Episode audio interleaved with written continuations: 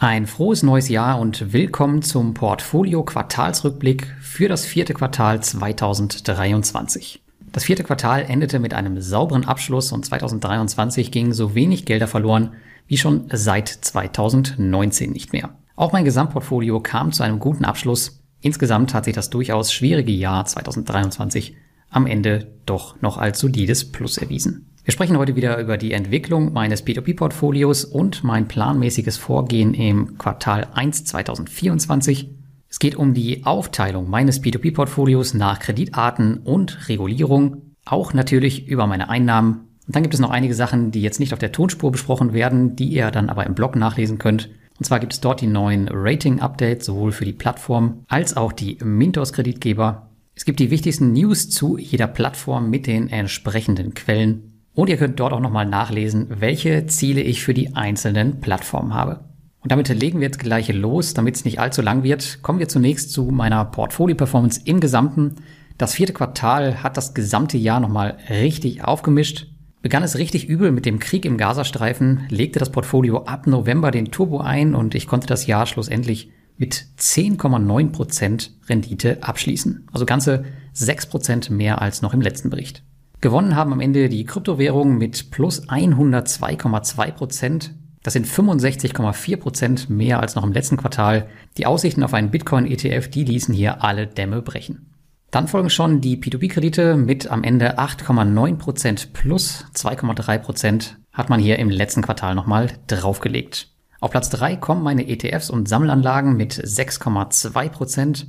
Dann folgen auf Platz 4 die Dividendenwerte mit plus 4,1 Prozent und ganz abgeschlagen am Ende die REITs mit minus 0,9 Prozent. Jedoch konnten sie den hohen Jahresverlust nahezu vollständig aufholen. Ich näherte mich sogar zeitweise mal den minus 20 Prozent. Im Großen und Ganzen ein wirklich tolles Jahresfinish.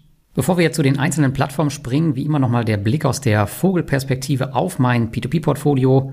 Auch wenn Bondora Go and Grow im vierten Quartal wieder aufgebaut wurde, wir kommen da gleich noch zu, ist der prozentuale Anteil weiter zurückgegangen. Grund dafür ist, dass ich die meisten anderen Plattformen zeitgleich stärker aufgebaut habe.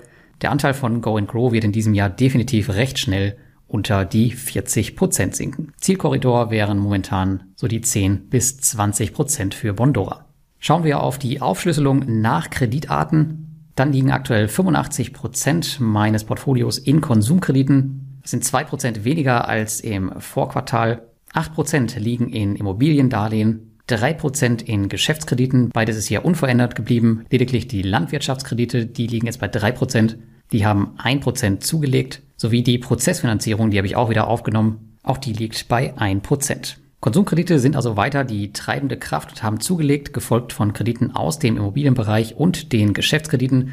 Ich verfolge hier eigentlich keine spezielle Aufteilung. Die Prozessfinanzierung, die hatte ich ja im letzten Quartal rausgenommen. Die habe ich aber nun wieder hinzugefügt, da ich mich final nun doch dazu entschieden habe, die Plattform Axia Funder weiter auszubauen. Das hatten wir ja im Jahresrückblick besprochen. Und wie du weißt, aus Sicherheitsgründen möchte ich immer weniger unregulierte P2P-Plattformen im Portfolio haben. So investiere ich aktuell auf 13 regulierten Plattformen und 10 unregulierten Plattformen. Die Verteilung ist hier 71 Prozent zugunsten der regulierten Plattformen und 29 Prozent auf unregulierten Plattformen. Die Verteilung hat sich also weiter zugunsten der regulierten Plattform verschoben und gemessen habe ich hier wie immer sämtliche Plattformen, auch Test- und Auslaufpositionen sowie das neue P2P Community Las Vegas Portfolio. Mein P2P-Portfolio hat mit 382.431,99 Euro Ende des vierten Quartals einen neuen Höchststand erreicht und hat gegenüber dem Vorquartal 3,89 Prozent zugelegt und langsam aber sicher nähere ich mich der 400.000 Euro Grenze. Obwohl der Zuwachs recht stark war, hat der Anteil am investierten Gesamtvermögen sogar abgenommen. Grund hierfür ist natürlich die starke Entwicklung der anderen Bereiche im letzten Quartal, wie eingangs besprochen.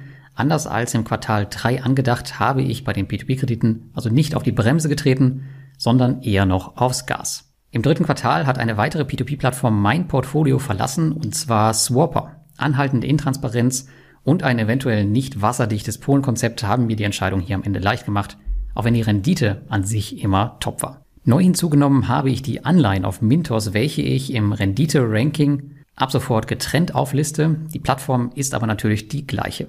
Im nächsten Quartal werden äh, sehr wahrscheinlich zwei Plattformen neu ins Portfolio wandern. Und zwar die lettische Immobiliengesellschaft Indemo und der britische Prozessfinanzierer Exia Funder. Beide stehen aktuell an der 2000 Euro Grenze. Eventuell gibt es hier noch einen weiteren Kandidaten. Hier bin ich mir aber noch unsicher und werde daher erst im nächsten Quartal einen Namen nennen. Ansonsten habe ich weiter bestehende P2P-Plattformen aufgestockt. Allen voran hat Peerberry nun die 40.000 Euro geknackt und auch neue Positionen wie Crowdpeer und Inrento wurden weiter aufgestockt. Mehr dazu gleich in der Einzelbesprechung. Schauen wir noch auf die Einnahmen aus P2P-Krediten. Die war zuletzt leicht rückläufig und lag im Dezember nur noch bei knapp über 2400 Euro. Grund dafür waren Zweitmarktverkäufe auf der Plattform Reinvest24 und die Beteiligung am Gerichtsprozess gegen Bovo auf der Plattform Mintos. Das sind jedoch Einmaleffekte, die sich in den kommenden Monaten wieder erledigt haben sollten.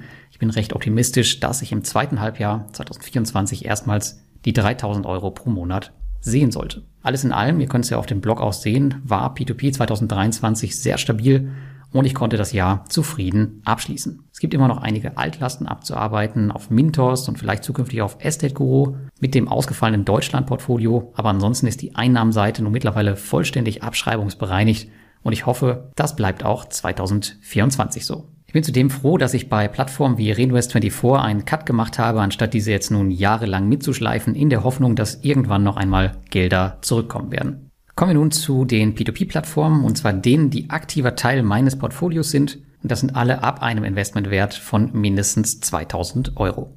Zunächst haben wir hier Bondora mit einem Portfolioanteil von 46,15 Prozent und einem Portfoliostand von ca. 180.000 Euro verteilt auf zwei Accounts. Das Portfolio hat gegenüber dem Vorquartal knapp 2% zugelegt. Ja, wie geplant habe ich also im letzten Quartal keine Mittel von Bondora abgezogen und mein Portfolio ist demnach wieder leicht angewachsen. Der Abbau, der geht jedoch schon im ersten Quartal 2024 weiter und bis zum Ende dessen plane ich einen Abbau von ca. 15% des Portfolios. Auch wenn es technisch hier und da wohl bei einigen hakelig ist durch das Bondora Update, was bei vielen noch nicht ausgerollt ist, gibt es mit dem Investment an sich, wie üblich, keinerlei Probleme. Von meiner Seite bemängeln muss ich jedoch ganz klar die Kommunikation des Unternehmens zu eben diesem Update. Selbst ich habe hier zeitnah keine ordentlichen Informationen bekommen, was eigentlich ziemlich unüblich ist. Nichtsdestotrotz bleibt Bondora 2024 noch eine relevante Größe in meinem Portfolio. Mit den erwarteten Zinssenkungen im europäischen Raum wird die Plattform auch für neue Anleger eventuell auch wieder relevanter und die Anmeldezahlen werden wahrscheinlich wieder steigen. Dann kommt meine zweitgrößte Plattform und das ist Peerberry mit jetzt 40.000 Euro auf dem Konto. Und damit hat die Plattform nun 10,47 Prozent in meinem Portfolio inne. Im letzten Quartal ist das Portfolio um circa drei Prozent angestiegen. Ja, Peerberry hat also im letzten Quartal seinen Status als zweitgrößte P2P-Plattform in meinem Portfolio bestätigt. Zudem habe ich nun das letzte Loyalty-Level und damit meinen vorläufigen Zielbetrag für die Plattform erreicht. Im nächsten Quartal werde ich daher erstmals damit beginnen, die Zinsen monatlich abzuziehen. Ansonsten hat es die Plattform nicht leicht gehabt. Durch den Wegfall von Polen wird die Angebotsseite kurzfristig eher schrumpfen statt wachsen. Irgendwann 2024 wird sich das jedoch wieder verbessern. Ich bin dennoch sehr überrascht, dass ich so gut wie gar nicht mehr manuell investieren muss. Die neuen Änderungen am Autoinvest haben also wohl was gebracht. Ich glaube, die letzten beiden Wochen habe ich nicht ein einziges Mal in meinen Account geschaut. Eigentlich stelle ich mir so das passive Einkommen auch vor. Dann kommen wir zu Robocash. Die haben einen Anteil von 5,33 Prozent in meinem Portfolio. Knapp 20.000 Euro sind hier investiert und im letzten Quartal ist hier überhaupt nichts passiert. Nach dem Abzug einiger Gelder von der kroatischen P2P-Plattform mit russischen Wurzeln hat sich das Portfolio wieder eingependelt, auch wenn die Zinsen nochmals gesenkt wurden. Derzeit besteht dadurch aber eine ganz gute Balance zwischen Angebot und Nachfrage und Cashtrack habe ich im Grunde nie. Auch wenn ich Robocash wie kaum eine andere Plattform in meinem Portfolio schätze, ist ein weiterer Aufbau im ersten Quartal 2024 nicht geplant. Ich möchte mein P2P-Portfolio erst an anderen Stellen weiter ausbauen. Ich könnte mir aber gut vorstellen, Robocash langfristig wieder weiter aufzubauen, sofern das Angebot denn entsprechend gut ist. Dann kommen wir zu unserem Platz 4 und das ist Mintos mit einem Portfoliostand von aktuell rund 19.000 Euro, wenn man die Anleihen hinzunimmt. Und damit hat man 4% im Portfolio inne und hat gegenüber dem Vorquartal 4,14% zugelegt.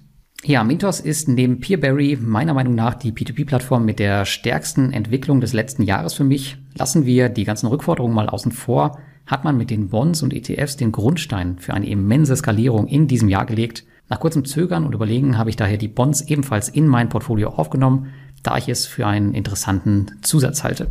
Zur besseren Sichtbarkeit für euch werde ich die Anlageklassen in der Renditetabelle auf meiner Website trennen, damit ihr die Performance besser bewerten könnt. Damit hat Mintos auch erstmals wieder neue Gelder von mir bekommen, was eigentlich erst für 2024 geplant war. Über meine Strategie rund um die Bonds werde ich im neuen Jahr etwas mehr schreiben.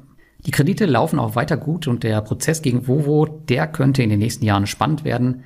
Auch hier werde ich gegebenenfalls weiter aufbauen, je nachdem, wie groß das Bond-Thema am Ende werden wird. Ich werde zudem die Zinszahlungen im ersten Quartal 2024 aussetzen, um die Auszahlungsbasis weiter zu erhöhen. Dann kommen wir zu unserem Platz 5 und das ist Estate Guru mit knapp 16.700 Euro auf der hohen Kante, was 4,45 Prozent in meinem P2P-Portfolio entspricht. Und das Portfolio hat im letzten Quartal 3,96 Prozent zugelegt.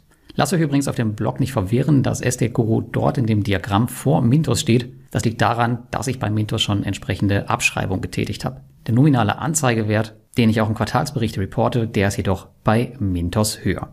Ja, und Estate Guru ist natürlich aktuell ein schwieriger Fall. Viele Investoren haben die Plattform verlassen, aber wie auch beim Mintos damals tue ich mich ein bisschen schwer damit, einen kompletten Schlussstrich zu ziehen. Rückblickend war das ja beim Mintos die richtige Entscheidung und das könnte bei Estate Guru eventuell genauso sein. Schaut man sich das Portfolio nämlich an, dann sind zwei Dinge bemerkenswert. Zum einen liegt die hohe Auswahlquote maßgeblich am deutschen Portfolio, was natürlich definitiv als Fehlschlag zu werten ist, aber es ist eben auch sehr lokalisiert und das wird sich wahrscheinlich mit den Jahren auflösen. Zum anderen ist die Auswahlquote im abgelaufenen Jahr um ein Vielfaches niedriger als die letzten beiden schwierigen Jahre zuvor. Die Rückholungen im Immobilienbereich, gerade in Deutschland, können lange dauern. Das sollte uns vollkommen bewusst sein.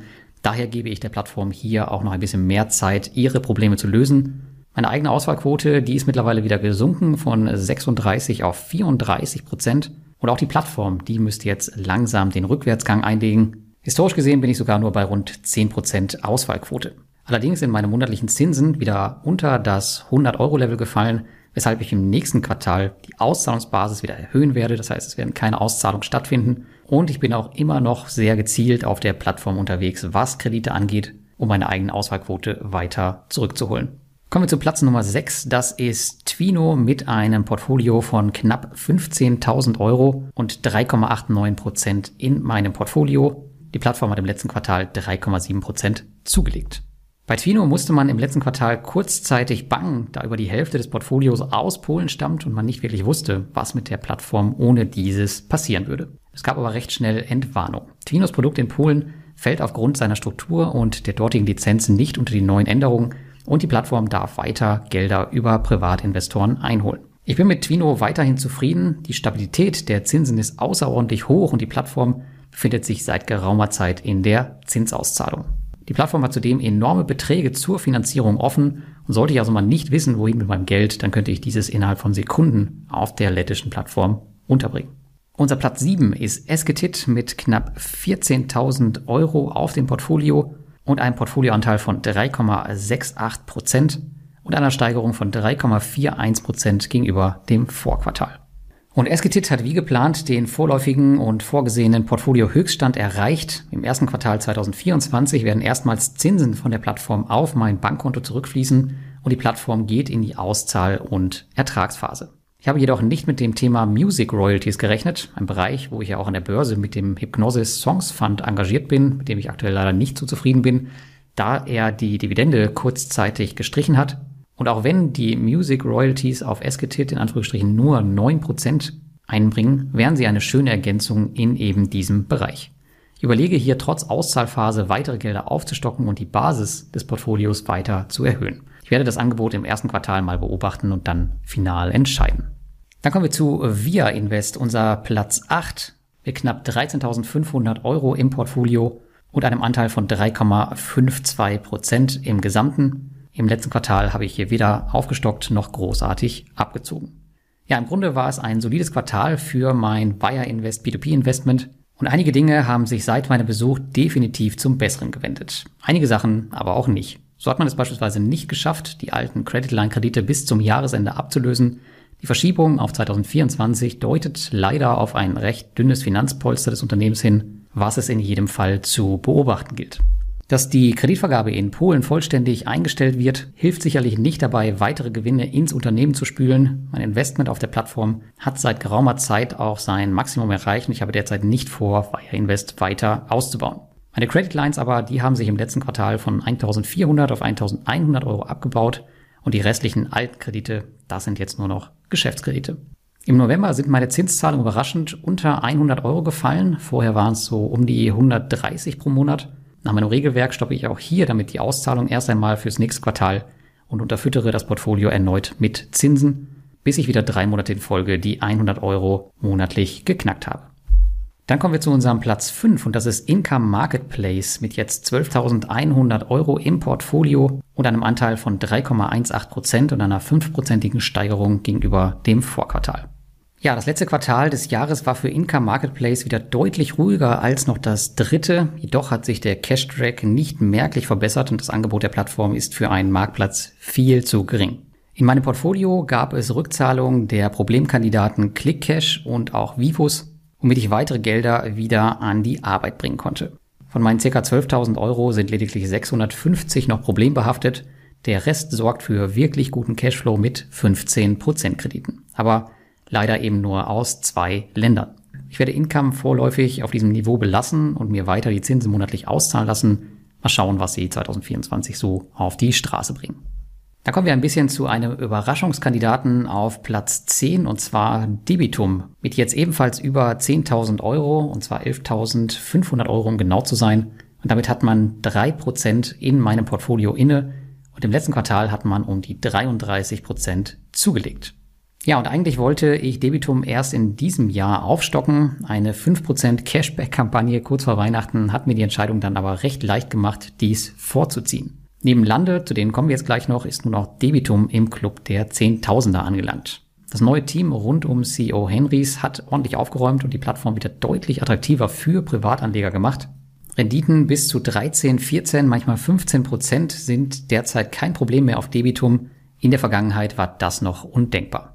Die wenigen Kreditgeber auf der Plattform, die erscheinen weiter solide und ich werde Debitum 2024 sehr wahrscheinlich ebenfalls auf den Zielbetrag anheben, womit ich dann in der Lage bin, auch hier 100 Euro Zinsen monatlich auszuschütten. Mehr würde ich Stand heute nicht investieren, damit die Diversifikationsmöglichkeiten auf der Plattform noch zu gering sind. Ein ähnliches Thema halt wie bei Income Marketplace. Dann kommen wir als nächstes zu Lande mit einem Portfoliowert von ca. 11.000 Euro und 2,88 Prozent an meinem P2P-Portfolio. Auch sie haben ordentlich zugelegt und zwar mit 25,73 Prozent im letzten Quartal. Ich kann über Lande wenig Schlechtes berichten, denn ich bin fast nur auf dem Primärmarkt aktiv. Alle jedoch, die mit dem Zweitmarkt rumhantieren, hatten im letzten Quartal ihren Spaß und es gab viele Klagen in der Community, habe ich gelesen.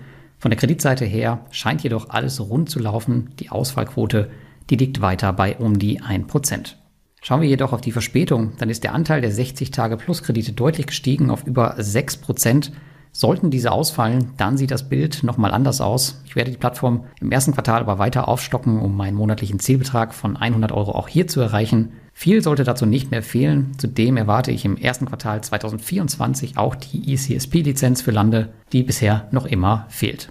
Dann kommen wir auf unserem Platz 12 zu der Plattform mit dem prozentual stärksten Wachstum, nämlich 51,25 Prozent hat in Rento zugelegt im letzten Quartal auf jetzt 8.521 Euro, womit man 2,23 Prozent in meinem Portfolio innehat.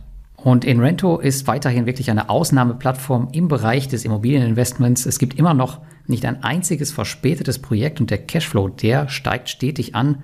Durch die nahezu vollständige Auflösung meines Evo Estate Portfolios im letzten Quartal, wir kommen später noch dazu, konnte ich meinen Kontostand hier nochmal deutlich steigern. Ich habe nun mittlerweile einen ganzen Zoo von Objekten in meinem Bestand und im letzten Quartal wurden sicher vier oder fünf davon realisiert, oftmals mit Wertsteigerungen nochmal obendrauf. Bis heute ist Rento eine Immobilienplattform, so wie ich sie mir vorstelle. Das kann sich natürlich ändern, aber aktuell sieht es für 2024 nicht danach aus und daher werde ich auch in Rento weiter ausbauen. Dann kommen wir zu unserem Platz 13 und wohl zu einer der kontroversesten Plattformen des Jahres 2023 und zwar Ländermarket. Die habe ich mit 7.253 Euro noch im Portfolio, was ca. 1,9 Prozent meines gesamten P2P-Portfolios entspricht und im letzten Quartal haben sie nochmal 14,67 Prozent zugelegt. Ja, und ich erinnere mich noch, was hatten sich Anleger damals gefreut, dass die Pending Payments bei Mintos abgebaut wurden. Und das haben Ländermarket-Anleger damals auch hämisch auf Mintos-Anleger geschaut, weil Ländermarket ja früher bedient wurde. Tja, scheinbar wurde das Abstottern von Schulden gegenüber Privatanlegern nur von Plattform A nach B verschoben. Mit dem Unterschied, dass Ländermarket leider unter den Fittichen von Credit Star steht und sie im Grunde machen können, was sie wollen. Bei mir selbst wurden die meisten Pending Payments abbezahlt und ich habe auch äh, gar nicht mehr so viel in Credit Star investiert, dass es mich jetzt groß stören würde, wenn das Geld jetzt verloren geht. Dennoch schafft das natürlich kein Vertrauen, was die Plattform da macht. Da Ländermarket aber ohnehin nicht als langfristiges Investment gedacht war, steht die Plattform bei mir ehrlicherweise auch gar nicht im Fokus. Wenn ich Ende Januar die Belohnung für mein letztes Cashback bekommen habe, werde ich die Plattform vorerst wieder abbauen, bis das Thema mit den Pending Payments transparent und im Sinne der Investoren gelöst ist. Und bis dahin erhält Ländermarket auf jeden Fall auch eine Red Flag im Rating. Dann kommen wir auf unserem vorletzten Platz zu Monefit Smart Saver. Die haben ganz leicht zugelegt im letzten Quartal, allerdings nur durch Zinsen. 1,53 Prozent ging es nach oben auf jetzt 4.482 Euro und einem verschwindend geringen Anteil in meinem Portfolio. Ja, und auch hier durch Grailstar im Hintergrund ist das Thema Monefit mittlerweile zu einer Religion geworden, habe ich das Gefühl. Seit Jahren wird der Untergang prophezeit und damit würde auch Monefit natürlich verschwinden. Dennoch, das Produkt an sich ist wirklich gut und man arbeitet viel daran und kommt mit immer neuen Ideen um die Ecke. Auch ich als Publisher kriege super Einblicke in das Produkt, wie es bei kaum einer anderen Plattform möglich ist. Aber natürlich möchte man das Thema Credit Star nicht so gerne besprechen. Ja, und Thomas hatte mich ja in einem der letzten P2P-Cafés gefragt, wieso man bei Monefit investieren sollte, wenn man doch 17% Kredite bei Ländermarket bekommt. Die Antwort ist, dass man eben nicht ewig in den Krediten hängt. Natürlich kann das bei Smart Saver auch passieren, ich halte die Wahrscheinlichkeit hier jedoch für relativ gering. Der Grund ist ganz einfach der, weil das Produkt auf Liquidität ausgelegt ist. Würde man hier Pending Payments einführen, wie man es jetzt bei Ländermarkt gemacht hat, aus welchem Grund auch immer dieses geschehen sollte, wäre das komplette Produkt im Grunde unbrauchbar und hätte auch jede Glaubwürdigkeit verloren. Ja, und jeder, der mir folgt, der weiß, dass ich diese One-Click-Produkte immer mochte und auch immer noch gerne mag. Ich war auch einer der ersten Investoren bei Bondora Go and Grow damals. Und daher werde ich wahrscheinlich Monefit eher im Portfolio behalten als Ländermarket und gegebenenfalls sogar ein paar Euro aus meinem großen Bondora Go and Grow Account 2024 hier platzieren. Ich denke, als kleinen liquiden Cash-Puffer kann man Smart Saver im Portfolio verantworten, solange man sich eben des Risikos bewusst ist, was dahinter steckt, Credit Star, Pleite hin oder her. Kommen wir zu unserem Platz 15, zur letzten und etwas solideren Plattform und das ist Crowdpeer. Auch sie haben noch einen verschwindend geringen Anteil im Portfolio unter 2%, aber haben im letzten Quartal fast 75% zugelegt auf jetzt 4.398 Euro. Und damit muss ich mich auch jetzt selbst korrigieren, denn in Rento war nicht die Plattform mit dem prozentual höchsten Zuwachs im letzten Quartal, denn es war Crowdpeer. Ja, ich habe die Plattform also sukzessive weiter aufgebaut. Mittlerweile gab es erste Projekte, die beendet wurden und auch immer regelmäßiger Zinszahlungen aufgrund der immer weiter ansteigenden Projektanzahl. Die Performance, die ist weiter makellos und es gibt noch bei keinem Projekt irgendwelche Probleme. Damit scheint Crowdpeer bisher also eine gute Wahl gewesen zu sein und bietet sich langfristig sogar möglicherweise als Estate Guru Ersatz an. Derzeit ist die Plattform nur auf ihrem Heimatmarkt Litauen tätig, was möglicherweise auch gleichzeitig die Stärke ist, im Grunde ist nämlich jedes Projekt in der Nachbarschaft der Peer-to-Peer-Plattform. Das weiß ich selbst, denn ich war dort schon selbst in den Büros und hab's gesehen. Ich werde Crowdpeer im ersten Quartal 2024 damit definitiv weiter ausbauen. So, das war's mit meinen aktiven Plattformen. Kommen wir nun noch zu den Plattformen, die mein Portfolio verlassen werden. Vier Plattformen habe ich nur noch in der Liste, die jetzt abgearbeitet werden müssen. Und auch hier beginnen wir mit der größten Position, das ist Bullride. Hier ging es im letzten Quartal knapp 10% runter vom Wert auf jetzt noch 1121 Euro. Und die zweite Saison ist abgeschlossen, zwei weitere folgen noch. Und es ist tatsächlich mein noch größtes ausscheidendes Projekt. Während der Winterzeit gibt es keine Gewinne, sondern nur Wertverlust. Gegen März sollte es wieder losgehen. Die zweite Saison ist definitiv hinter ihren Erwartungen zurückgeblieben und war leider deutlich schwächer als die erste. Jedoch ist der Break-Even nicht mehr allzu weit entfernt und es sind immer noch zwei Jahre zu fahren. Ich mache mir hier also wirklich keine Sorgen. Laut der Jahresabschlussmail von Bullride fahren meine Scooter übrigens ab dem nächsten Jahr in Finnland. Man gibt das Norwegen-Geschäft nämlich auf. Und dann kommen wir zu Swapper. Da ging es 92,44 Prozent im letzten Quartal runter auf jetzt nur noch 422 Euro. Und obwohl schon lange angekündigt waren einige doch über meinen Rückzug von der estnischen Plattform überrascht. Zu intransparent ist mir die Plattform und zu ungewiss der Ausblick durch das Polengeschäft. Auch wenn die Rendite gut ist und die Plattform nie große Probleme gehabt hat, möchte ich hier das Risiko aktuell nicht eingehen. Man soll die Party ja verlassen, wenn es am schönsten ist und eine Rückkehr ist ja auch nie ausgeschlossen. Der Abbau der meisten Gelder ging relativ schnell und ich konnte das Portfolio zügig unter den bereits erhaltenen Zinsbetrag bringen. Ich denke, der Rest wird sich im ersten Quartal 2024 auflösen. Die Gelder von Swapper, die wurden auf andere Plattformen umverteilt. Der vorletzte Auszahler ist Swapper. Auch hier ging es über 90 Prozent runter auf jetzt nur noch knapp 160 Euro. Denn im Rahmen meiner Plattformkonsolidierung habe ich mich dazu entschieden, den Abbau der Plattform mit Zweitmarktverkäufen voranzutreiben. Und tatsächlich 24 von den 27 Projekten konnte ich problemlos auf dem Zweitmarkt veräußern. Am Rest bin ich dran. Die Gelder, die wurden automatisch zu InRento transferiert. Und dann haben wir noch das traurige Schlusslicht Reinvest24. Hier ging es komplett auf Null, also 100 Prozent runter im letzten Quartal. Denn die Lage auf der Plattform, die hat sich in den letzten Monaten immer weiter zugespitzt und die Anschuldigungen zwischen Teilhaber Kirsan und der Plattform sind vollkommen eskaliert und Anleger suchen das Weite. Ich hatte mich daher dazu entschieden, auch die Mietprojekte schnellstmöglich abzustoßen und die Plattform glattzustellen. 404,45 Euro bleiben als Gewinn stehen, was einer lächerlichen Rendite von 4,75 Prozent entspricht. Letztlich konnte die Plattform niemals ihren Erwartungen gerecht werden und ist Opfer des eigenen Wachstums geworden. Ich bin gespannt, ob die Plattform das Jahr 2024 überleben wird. In meinen Quartalsberichten wird sie heute auf jeden Fall zum letzten Mal vorkommen. Ach, und eine habe ich doch noch für euch, und zwar am Ende Neo Finance. Pünktlich zum Dezember konnte ich nämlich auch hier das Engagement beenden. 6,19 Prozent bleiben am Ende als Rendite stehen und 475 Euro und 47 Cent konnte ich als Gewinn mit nach Hause nehmen. Damit erschien auch Neo Finance heute zum letzten Mal im Quartalsbericht. Damit sind wir jetzt aber wirklich durch. Das vierte Quartal brachte für mich einen sauberen Abschluss eines wirklich guten Jahres im Bereich der Peer-to-Peer-Kredite Kleine Wermutstropfen am Jahresende waren sicherlich die Abschreibung von Reinvest24 und die Beteiligung am Vovo-Gerichtsverfahren, die mich nochmal ein bisschen Rendite gekostet haben. Aber ich will mich mal nicht allzu viel beschweren. Das ist Jammern auf hohem Niveau. Es war mir halt wichtig, hier am Jahresende nochmal alles rauszuhauen, was geht und Positionen so gut es geht glattzustellen, um sauber ins neue Jahr zu starten. Die 3000 Euro pro Monat aus P2P-Krediten, die habe ich daher verpasst, aber das wäre auch eine Übererfüllung meiner Ziele gewesen. 2024 soll diese Grenze jedoch endlich fallen. Ich werde hier direkt im ersten Quartal mit einer größeren Umschichtung meines Bondora Go Grow Accounts daran arbeiten. Die interne Portfoliooptimierung, die läuft also auch in diesem Jahr noch weiter. Aber natürlich werden auch regelmäßig wieder neue Mittel investiert werden. Ich würde sagen, auf geht's in das hoffentlich nächste erfolgreiche Peer-to-Peer-Jahr, was ich euch natürlich auch wünsche. Und du kannst mir jetzt mal in die Kommentare schreiben, auf dem Blog oder unter dem YouTube-Video, wie dein viertes Quartal war und was du vom neuen Jahr speziell im Bereich der Peer-to-Peer-Kredite erwartest.